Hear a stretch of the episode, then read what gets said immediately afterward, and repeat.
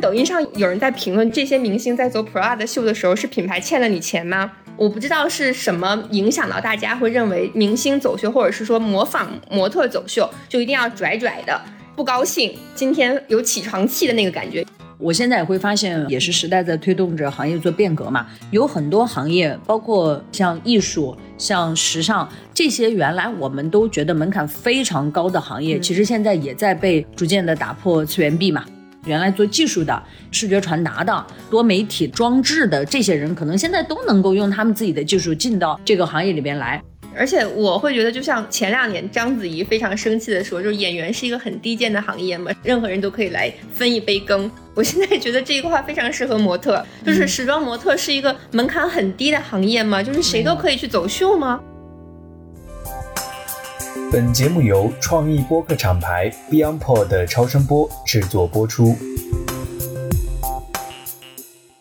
Hello，大家好，这里是 Easy Fashion。Hello 呀，大家好，我是 Eve。Hello，我是 Zoe。我们来聊一聊京城的城中热事，就是口罩时期的过了一两年的时候，终于有一个品牌来到北京办秀了。时尚圈里面通常都会觉得说，应该在短期之内，京城不再会有这种热络的事情了。呃，也给大家讲一讲，就时尚圈里边呢，我们一般也会有城市鄙视链的。北京、上海肯定是第一档，再往下呢，就是大家做大的活动可能会到成都、广州呢，其实也是一个相对不错的品牌会做各种大的活动的地方。但是站在品牌的眼里，广州就可能还在鄙视链的再往下一些，所以大家在广州做活动不是特别多。当我们在看到这个疫情三年之后，在北京可能有这样的一个大的活动，这也是为什么圈子里边一下子会把讨论量拥的这么高。对，然后我的朋友圈就是从发生那天的下午开始，就有编辑在朋友圈里面吐槽说，东四环从来没有这么堵过。对，那我们今天来讲一讲 Prada。在北京走的他的二零二二年秋冬的这场秀，我的第一个非常直观的感觉啊，就是从媒体人也好，KOL 也好，大家真的是很久没有参加过大活动了。除了在朋友圈里有人吐槽堵车之外啊，我觉得可能大家都没有做好这个心理准备。我自己就会觉得，哎，这些报道怎么这么慢？因为是周五晚上的活动嘛，然后到周日的时候，我看到还有时尚媒体在推送。以往大家的速度来看的话，其实我们周六就应该已经趁着有流量的时候把它都推完了。官方媒体其实选图什么的也都七七八八差不多了。而且这场秀呢，还是今年六月份在男装周和二月份的女装周都走过的秀，所以我觉得它的 look 也好啊，准备也好，其实并没有非常的复杂。我也跟大家讲一下，就是时尚行业一般会怎么样做一个所谓的大秀啊？简单来讲呢，除了你做秀前的很多传播上的预热之外，这个就是我们所谓时尚 PR 要做的事情。在前面呢会做很多的准备工作，做很多的预热，做非常多的 warm up。这也是为什么 Zoe 会觉得说这次的东西感觉很慢，因为简单来讲，这个行业里边的各种编辑呀、各种达人呐、各种明星啊，对于这个秀的大概的东西心里是有感觉的。再加上这是一个所谓的 repeat show，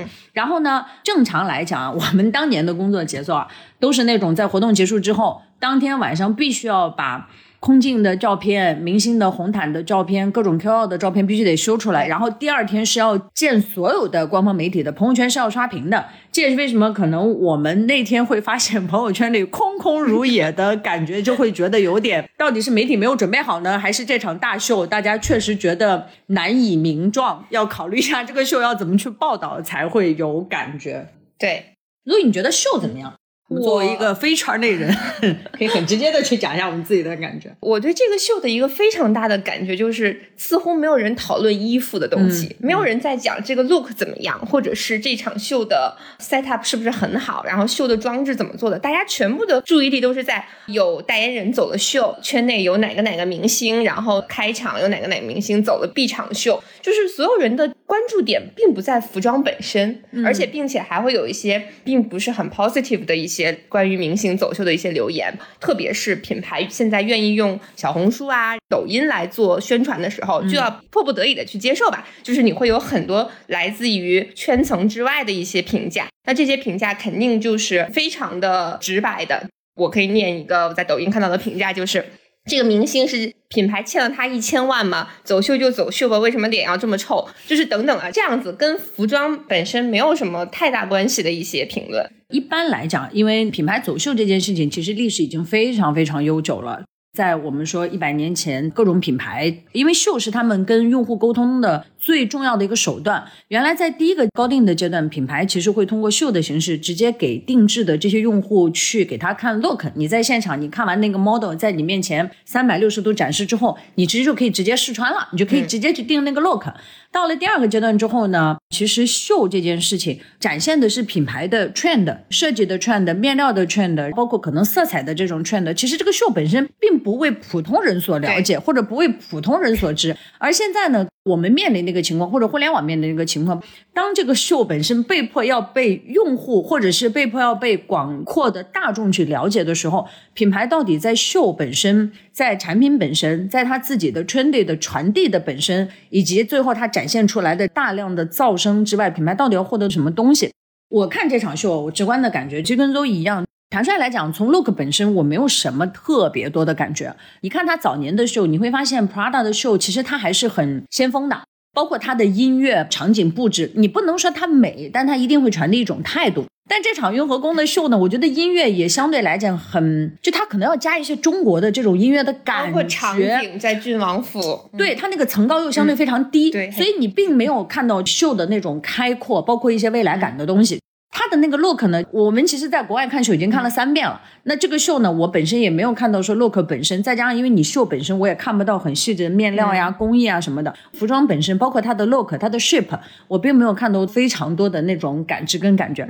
我的注意力也被所有的明星所吸引。我觉得从某种程度上，是不是品牌已经丧失了做秀本身的价值？对它的初心。我就记得印象特别深，我刚入行的时候，就是我们在巴黎的时候，义务邀请我，就是我们头一天看完秀，我记得那个是 Ralph Simon 第一季的高定，然后他邀请我第二天去看 Receipt，我那个时候完全不懂，我为什么还要去看 Receipt？我想，哎，我不是看过这些秀吗？为什么还要再看一遍？然后我进去了才知道，哦，原来是公关会很详细的跟你讲。在秀上，可能你只是看了新闻稿，然后看了这个鱼贯而出的这些模特，但是你并不了解他设计的思想是什么，这件衣服的面料是什么，为什么会用这个面料来去做，可能它更挺阔，或者是为什么这一季的拼接艺术设计师会选择这两个面料，然后它跟品牌的传统有什么关系，历史有什么关系？更多的是内行人要去看到这一些，而且也在科普一个概念，就是很多朋友其实也问过我说，为什么这届秀款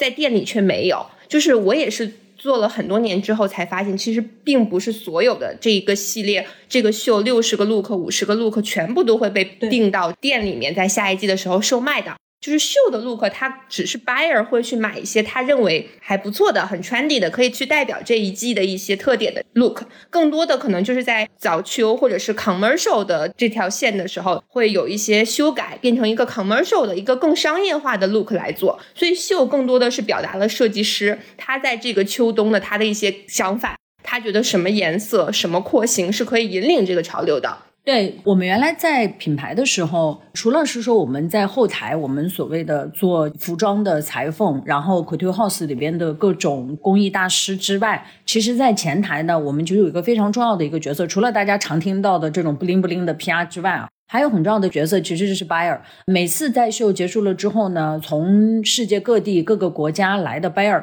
会根据自身国家用户的购买习惯。会在所有的秀的 look 里边，会去选他想要的衣服或者是包的材质、面料、版型，其实他都会做很多的修改。最后其实是由 buyer 选定了你在这个国家里你能买到的衣服的、鞋子的、配饰的，可能还有一些 baby 啊或者一些 accessory 的，就这些东西的是什么？这也是为什么做很多海外采购的朋友可能会觉得说，为什么这个 look 我可能在国内能看得到，对吧？我可能到国外看不到，国外的有些 look 国内看不到。时尚行业其实因为它也是个非常古老的行业嘛，所以它很早就实现了一个全球采买的一个逻辑。对我们回到这个秀本身啊，要不你跟大家讲一讲 Prada 这个品牌本身，包括可能创始人本身，甚至我们也可以聊聊穿 Prada 的女魔头里边那些 look 那些感觉是一个什么样的一个状态，或者是一个什么样的概念。刚才你聊到那个穿 Prada 的女魔头，其实我小的时候看这部电影的时候，我也在想，为什么是 Prada？为什么他这个小说或者电影写的不是迪奥？对对的，对，其实明显那些 fashion 的姐姐们好像穿迪奥、穿 Chanel 更多。对，其实 Prada 从 Musha Prada 开始吧，他所想要的他的客户群体其实就是很有头脑的。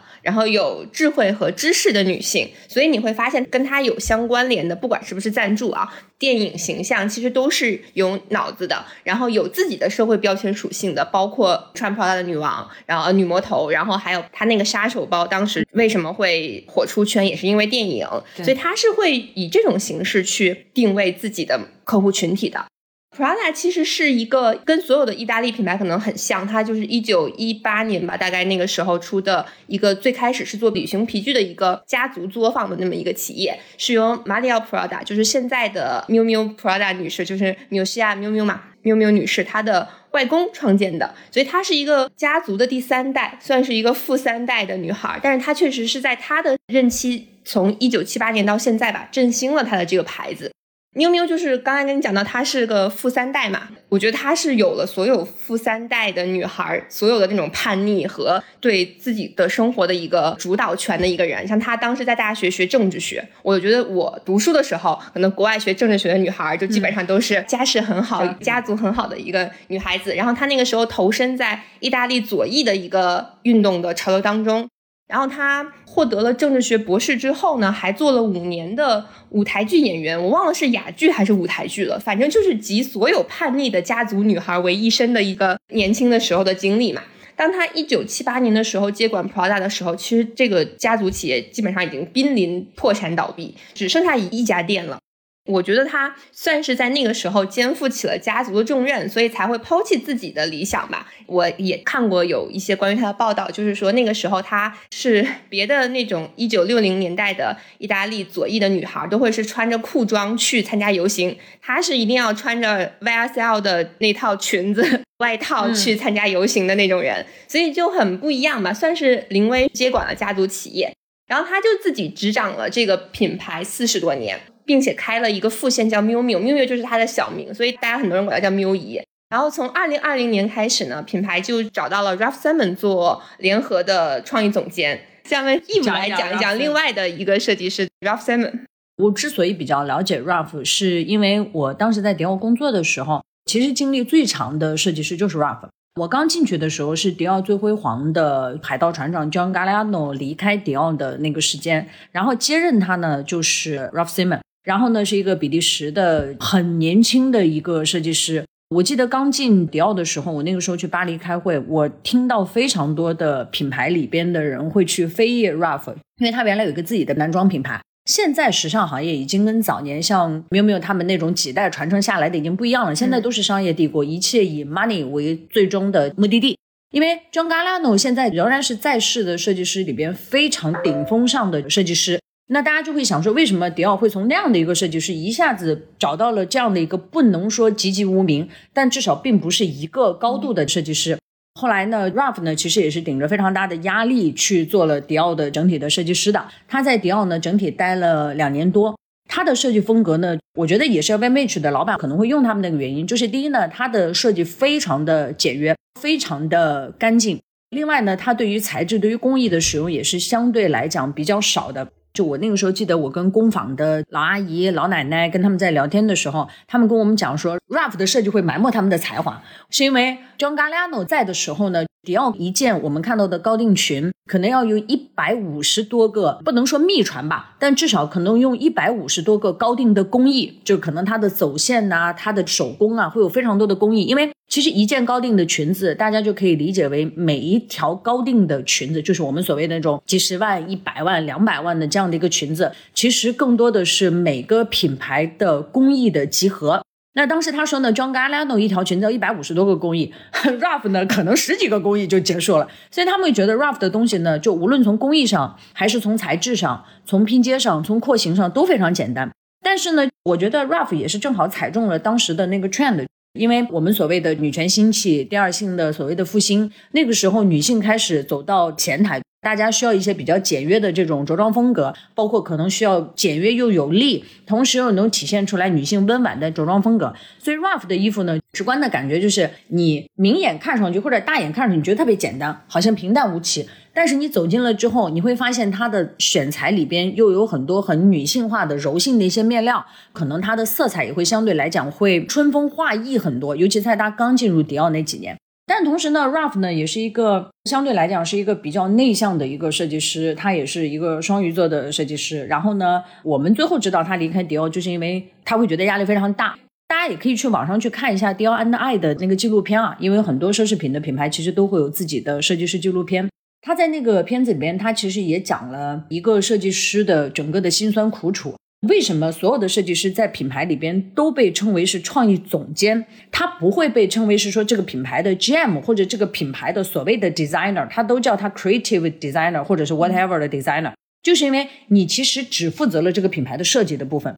这个品牌后面的出品、加工、定价跟你其实都没有关系，所以他们其实也是整个生产链上的一环，他不控制整个的所谓的品牌。所以呢，当时呢，Ralph 呢高峰期的时候啊，就是一个品牌一年基本上要有两季成衣，两季 ready to wear。然后像 Prada 或者像迪奥、像 LV 这样的品牌，它又是高定品牌，每年至少还有两次高定。那现在呢，我们所谓的哎，对，男装、女装。再加上资本家为了 赚钱，对吧？我们还有 cruise，然后我们还有 for winter，就我们还有这种度假系列。所以呢，一个所谓的单一的设计师，一个女装设计师，她基本上一年要呈现大概最低四季、最高六季的这样的一个设计。每一季的 look 呢，大概在四十到六十个 look 的样子。所以基本上一个设计师一年要产一百多件。我觉得正常人来讲，我觉得这个创意的压力也是非常非常大。所以这也是为什么 Ralph 就在迪奥大概三年的时间吧，后来他就去了 CK 了，然后再后面我觉得他去 Prada。我自己觉得其实 Prada 选他其实也还蛮有道理的。Ralph 是非常能够平衡男性跟女性这种所谓的两性之间文化上的张力，或者是设计上这种张力。他的衣服让你觉得既没有香奈儿的那种那么锋芒毕露的独立女性的这种感觉。也没有像 YSL 的那种恨不得大女主的这种状态，但同时呢，她又像穿 Prada 的女王里边，像这个梅姨演的主编一样，你看她是非常干练的，但是她又有收回来的那种感觉，所以我觉得她非常好的平衡了女性要的那种 powerful，然后又有相对来讲比较柔软的那种感觉。哦，by the way，我第一个包买的 Prada，因为我那个时候还不知道我自己合适什么。哎，我这个地方真的跟大家讲一句啊。女生如果不知道自己买什么包的时候，尤其就你有钱买第一支奢侈品的包的时候，我真觉得买 Prada 没问题。它是那种又不性感又不突出，但是一看又是奢侈品的包，但同时它又没有那么贵。我觉得它非常能够中和作为一个女生第一支奢侈品包的那种感觉，对吧？你要买香奈儿太锋芒毕露。对，我觉得你这种观点是对的。但是你知道，我有时候经常会看一些营销号在说什么这个奢侈品保不保值，要买 LV，要买爱马仕、买香奈儿才保值。什么 Prada 的杀手包现在都没有人会回收。这个时候，我就很想在底下留言骂他，就是奢侈品不是让你留着去二次转卖保值的。所以我很多朋友就问我说：“这个值不值得买？”我说：“喜欢就值得买。”然后刚才你也讲了，就是 Ralph Simon 其实也赶上了一个女性的社会角色转变的一个时代。其实缪姨也是。纽西亚也是一个赶上这个时代转换的一个人，所以我刚开始知道 Prada 跟 Ralph Simon 合作的时候，我觉得他们两个不到一季就会拆伙，因为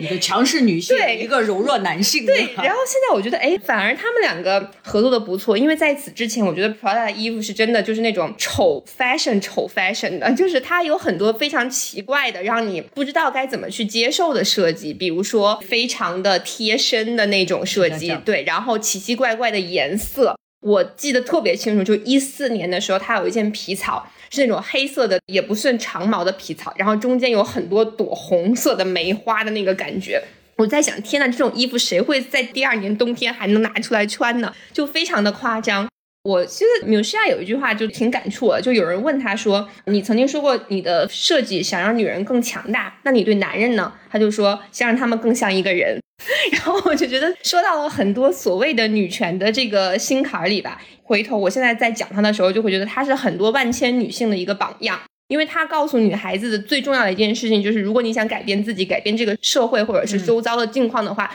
最主要一点就是你要有钱。我现在就觉得，如果我刚入时尚圈的时候知道他这句话的话，我可能很多后面的选择会不一样。像他对他不喜欢的东西，很多人就觉得我不喜欢这个东西，我就不碰它。但他不行，他就说他要用他的所谓的 powerful，他的地位去改变他。他很讨厌高尔夫，所以他就后面设计了男士高尔夫的衣服，去让自己的审美去改变他讨厌的这个事情。很典型的女权的，而且我觉得是那种很高级的女权。对，嗯，她并没有去跟你说不可以，我很讨厌你，不要去做。我觉得她是一个很强大的一个人。来来，回到我们最想讨论这个问题啊，在这次秀里面呢，有两个算是特别特殊的地方吧。一个就是这个秀呢，从国外开始都用了明星，国外也用了明星，国内也用了明星。另外呢，就是这个秀其实用了虚拟的方式做传播。我觉得，所以你可以聊一聊国外明星跟国内明星选择的差别，以及他对于后续的这种专业模特，你觉得是个什么影响？其实秀用明星这件事情，在中外都不是一个首次的事情。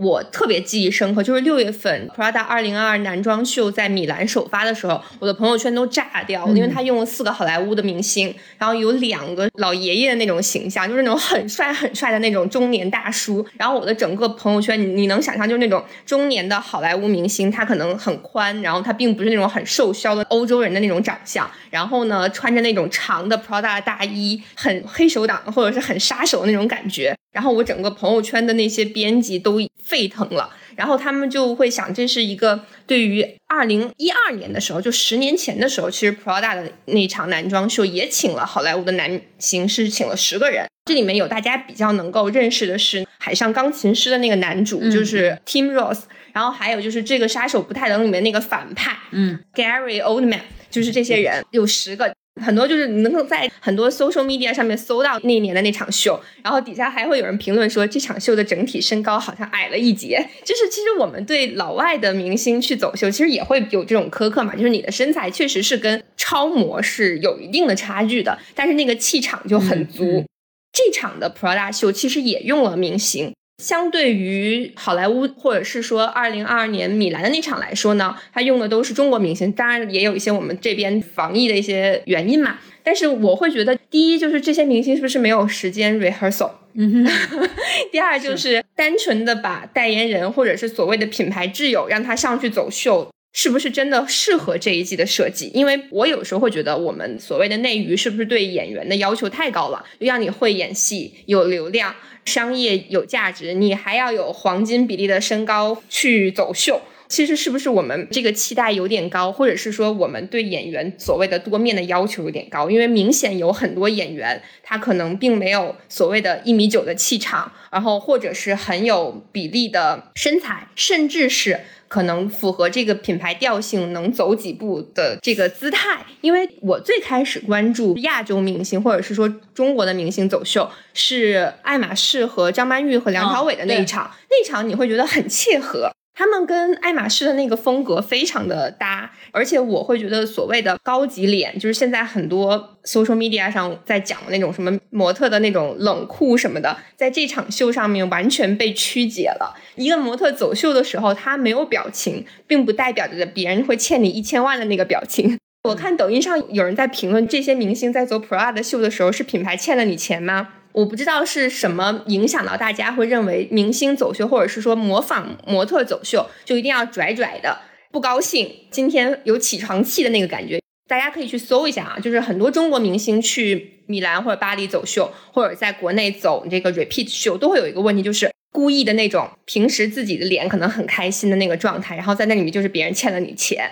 我倒是觉得所谓的模特走秀那种面无表情，是那种他要表达这一季的他所展示的衣服是一个非常大的一个重点，是这一季要展示的是什么？对我记得印象非常深刻，就有一年我去看 Chanel 的秀，一五年的一个我忘了具体的季了，然后要求就是模特会戴一个非常大的耳机，然后有一个模特他那个耳机边走就边掉。就非常影响了他，所以他一生气就把那个耳机拿下来了。然后我就在那个出场的口那里，老福威的脸全黑，然后非常非常的生气，就是因为他的这个动作影响了这个秀这个衣服的展示。其实走秀模特的任务是非常重要的，他要去帮设计师去表达这一季的服装要展示的主题，而且每一个 look，其实刚才 Eve 也说了，他一季可能有五六十个 look，他们不是可以替代的。他们每一个 look 要表达的东西都是独一无二的，不能是因为今天这个明星走了这个 look，这个 look 等以后大家去回忆的时候，就只有这个明星的脸，这个艺人很帅，然后大家不记得他穿了什么。但是反观这场秀吧，更多的大家可能就记住的是代言人很帅，他穿了什么，其实没有人会回忆，没有人想起来这一季他穿了什么衣服，这是一个很可悲的事情。对，就是时尚行业里边，我们原来都说模特是衣架子嘛。那我们挂在衣橱里的衣架子，其实你不需要展示什么，但你需要把我的衣服撑起来，对，让我的衣服能在我面前做非常好的展示。尤其是行业里边的人啊，就是大家看门道的这些人，还是会对于越来越多的这样的一些品牌的一些行为，大家会觉得有一点不那么适应。就是大家会觉得说，如果说你这场秀定位的就是一个 campaign。我们所谓的广告行业的一个事件，那你的目标是为了吸引用户，甚至为了带货，但你的目的不是，你的目的是表现你的 trendy，表现你品牌的主张，表现你的理念，表现你的设计、你的技术、你的面料、你的更新。那在这种情况下，其实你用明星这种方式。就不是那么那么的合适，但同样其实还有一个问题啊，就是我记得那个时候有一段时间，因为小六每次的秀大费周章，花好多钱，对吧？什么沙滩、海浪、雪地，就包括像迪奥的秀会用那种整个会包一个跑马场，秀场本身夺人眼球。你觉得跟模特本身夺人眼球，你觉得秀场的价值在哪里？我可以讲一个我自己的经历，因为我从开始看秀也是像你说的，就是迪奥、Chanel，然后包括什么 Valentino 或者他们在巴黎的那些品牌。所有的秀就是围着巴黎这个城子搞的，就是非常的有噱头。然后我第一次去米兰时装周或者去伦敦时装周的时候，我整个人就是觉得，原来 fashion show 是这样子的，就是一群人到点儿了，我们坐在那儿开幕，谁也不说话，也没有什么明星哈拉哈拉，就大家坐好，开灯，然后走。模特走完了之后，从头到尾大家用那个有可能是闭幕 look，有可能是那个还是原来那套衣服走一遍，然后设计师探一个头结束，就十五分钟。然后原来 fashion show 要这么快，我甚至觉得它有点太过于流水线了吧。然后大家就去赶下一个场，而且米兰很小，就赶下一个场，可能就是对面那个街区，或者打个车十分钟，赶快去下一个秀。就是会变成一个非常让我觉得像是那种赶作业或者赶功课的时候那样子看秀，然后这些秀的设计其实没有很复杂，因为你走完了之后半个小时之后下一个品牌还在这走，所以你没有什么时间重新的去做它。可能对于很多没有什么经费的牌子来说，走秀就是完成一个服装协会今年要去做展示，我要给我的 buyer 去看的一个这样的一个功课。我更喜欢这样的秀，我觉得要比非常花里胡哨的装饰的秀更去尊重服装手工业本身。明白，因为全球有四大时装周嘛，各个时装周跟它国家的文化跟风格本身是有关的。就你比如说纽约的秀呢，通常都相对来讲比较 trendy，然后呢，通常还会跟很多美国的所谓的潮流艺术，比如说这十年大概流行黑人艺术，现在这段时间开始流行土著艺术，它的秀跟很多这种东西会结合在一起。巴黎呢，就最不灵不灵的东西都在巴黎。那像伦敦本身能捡起的品牌，一只手数得过来的。新锐的，就是什么大学的那些对对，但是他就没有钱去做那么夸张的东西嘛。但我其实觉得秀场本身大费周章，其实是为了能够烘托出来他的衣服或者是他的主张。现在的设计师那个 Maria Grazia，因为她也很女权嘛，所以她非常喜欢用现在所谓的女权艺术家，包括原来的这种黑人艺术家，用她的艺术作品去装饰她的秀场。我觉得她秀场本身是带着她的艺术风格或者带着她的审美的，所以我觉得秀场本身夺人眼球，就只要你不做的太夸张，我其实觉得它是对于你观念的一种补充。但是我觉得可能明星走秀，我现在能想到，我真的觉得是为流量而流量，我觉得没有多的东西。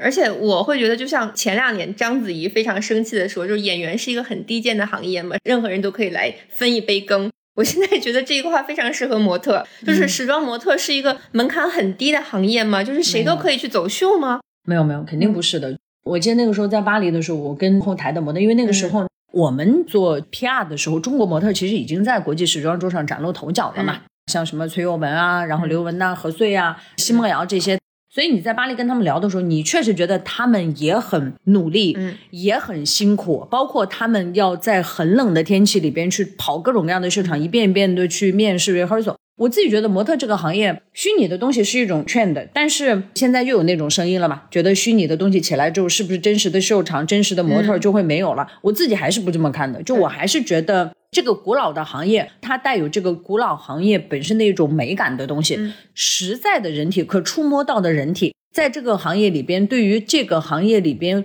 品牌的概念的传递其实还是蛮重要的。就像我会觉得，你衣服不可能全部都是三 D 的，衣服不上身，你就是感受不出来那个衣服在我身上什么感觉。哪怕那个模特跟我的身材就是一模一样，我觉得还是不一样的。对，要不然也不会有什么谁谁谁是这个设计师的缪斯所谓的这种了。因为我觉得人他的生物的这个感觉和很冰冷的塑料的模特和现在的元宇宙的所谓的这些模特相比，还是会有差异的。但是确实也不可否认，我现在也会发现，也是时代在推动着行业做变革嘛。有很多行业，包括像艺术、像时尚这些，原来我们都觉得门槛非常高的行业，其实现在也在被逐渐的打破次元壁嘛。原来做技术的、视觉传达的、多媒体装置的这些人，可能现在都能够用他们自己的技术进到这个行业里边来。你现在觉得说，当三 D 技术各种面料，尤其这种可再生的也好，可替代的也好，包括什么 AR、VR、XR，就这种东西进入到时尚行业之后，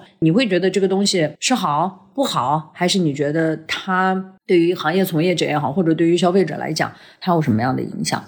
我不排斥它，因为我觉得他们这种先进的技术，就像一百年前可能大家觉得在纺织业有了一个更高密度的一个织物一样，它是我们需要去接受的一个技术。它能够帮我们把时装艺术呈现的更好，比如说你三 D 打印啊，或者等等吧。它可能原来织物并不能够展现的独特的一些角度或者独特的一些形状，它能够通过三 D 打印去完成，能够让设计师脑子里天马行空的东西成为现实。我觉得这是一个好的地方。但是它也有一个所谓的弊端，或者是说有可能会被误入歧途的，就是它可能会失去天然的植物给我们人类所带来那种慰藉吧。我会有的时候觉得，像羊绒，像为什么我们会觉得 Laura Piana 的东西最好，就这种品质的东西会被替代掉，或者是说小羊皮的这种质感，你哪天告诉我说水洗革也能够达到，就是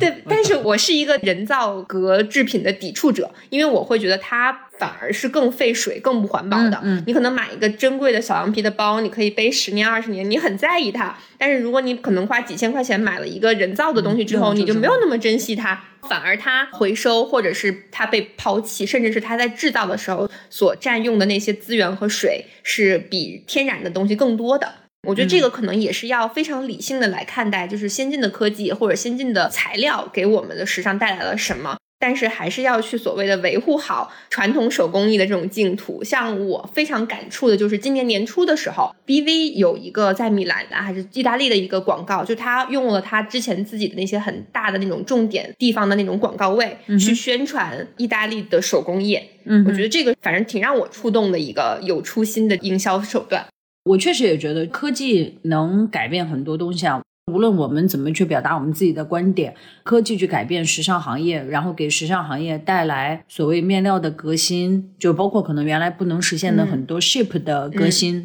还有它的表现形式、呈现形式。我真的相信，我们现在在电影上看到的那种什么一件式的未来可以改变你穿着呀、服装的这种感觉，一定会实现的。这个我毫不怀疑。周宇说的我很赞同啊，就是时尚这个行业，它本身也是一个古老的行业。这个行业其实它有它本身的美的东西存在在里边。这个行业原来就是很多手工作坊嘛，再往下它其实是原来很多裁缝匠人，他有了这个技术，慢慢的它形成了 house，然后这个 house 慢慢形成这个 family，这个 family 最后一代一代传下来，成为我们现在看得到的这样的一些品牌。但当它从一个 family 变成我们现在看到的这个品牌的时候，它中间是经历了一个所谓资本化的过程的。这个资本化的过程呢，好的呢，就是它把原来的一个 family 的一个品牌带到了所谓的大众的面前。但它不好的地方也在于是说，family 的东西就会被抹平了。因为我们现在有一个新的客户啊，是 Maisoni 的一个牌子，我也是那种习惯，我第一反应问这个品牌的 GM，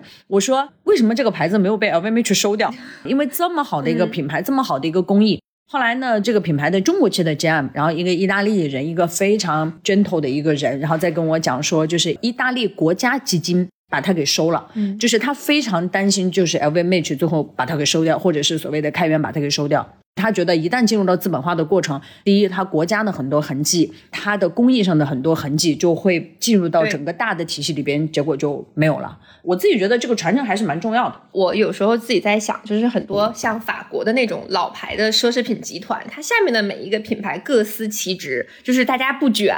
但是其实真正的有手工艺的家族，他们都会有各自的特点，然后他们都会去努力的维系自己的文化，但是确实会有一些相似之处。像你刚才说那个牌子，其实也是跟 Miu 姨的 Prada 在一九六零、一九七零年代的意大利社会浪潮当中所兴起的。那个时候同时出现的还有 Armani 啊，嗯，还有 Valentino 啊，他们是在战后，就是迪奥先生的那个迪奥，其实也是在战后开始兴起的嘛。但战后的米兰跟战后的巴黎不太一样，因为战后的意大利呢，得益于米歇尔计划的一个扶植，就是帮他们去复兴意大利的经济。因为意大利有很多很好的面料，他们的面料协会或者是面料工厂可以支持这些设计师们去做他们想要的艺术啊，或者是完成他们想要的时尚。那时候会兴起很多又有面料技术又有设计感的一些衣服的品牌。我们现在接触越来越多啊，还是会觉得时尚这个行业话题很多。但我们今天 反正时间也差不多了，就是我觉得这种话题要我跟邹毅聊，我们能聊很久，因为时尚行业里边每一个品牌恨不得都是一个故事，像 Prada 也这么多年，然后 Maison 也差不多也将近一百年了，